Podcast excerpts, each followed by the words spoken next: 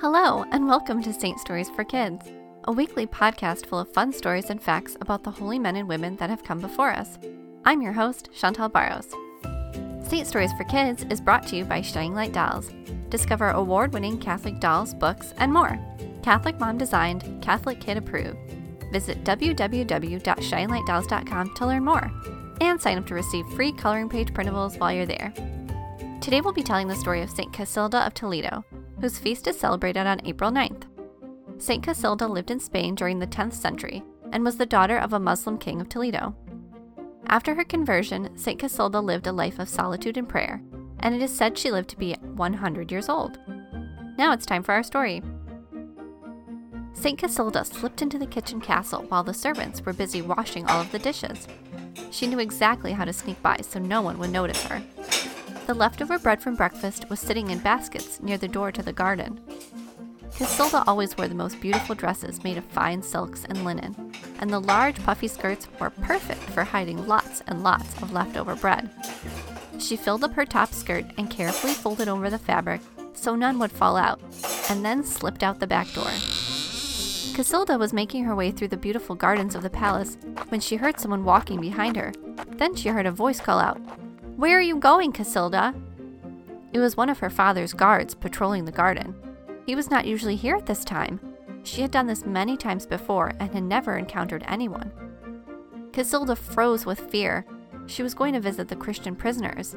She had loaded up the front of her skirt with bread and was trying to sneak it away from the palace without getting caught. She knew she would be in serious trouble if her father found out. St. Casilda had been visiting with the Christian prisoners regularly, she brought them food and, even more importantly, showed them kindness. They told her about Jesus and the saints, and she loved the time she spent with them. I'm just going for a walk to enjoy all the flowers of the garden, Casilda called back to the soldier. But instead of walking away from her, he approached and asked her what she was carrying in her skirt. Oh, I have just collected roses, Casilda said, very afraid of being caught. The soldier could tell she was nervous, which made him suspicious so he asked her to open her skirt and show him. St. Casilda was terrified. She knew she would be severely punished if she was caught feeding the Christians. But even worse, she knew that no one else would be there to help them. Please help me, God, Casilda thought, and she opened her skirt. And much to her surprise, the bread in her skirt had turned into roses. Beautiful flowers, Casilda. The soldier smiled at her, and with that, he walked away. St. Casilda continued to visit and feed the Christian prisoners, and her love for them and their God increased. But one day, Casilda became very, very sick.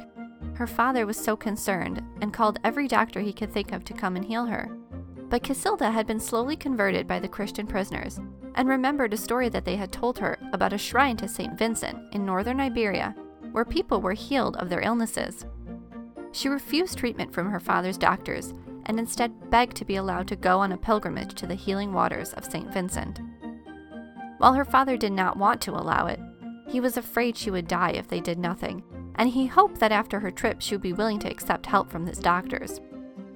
But when St. Casilda arrived at the shrine and bathed in the waters, she was healed. The miraculous cure was the last step in Casilda's conversion, and she was baptized.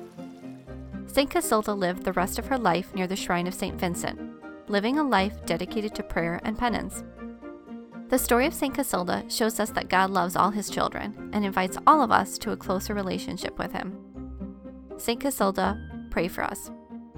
Thank you for joining us today, and we hope you enjoyed the story. Be sure to subscribe to the podcast, and reviews are always appreciated. Until next time.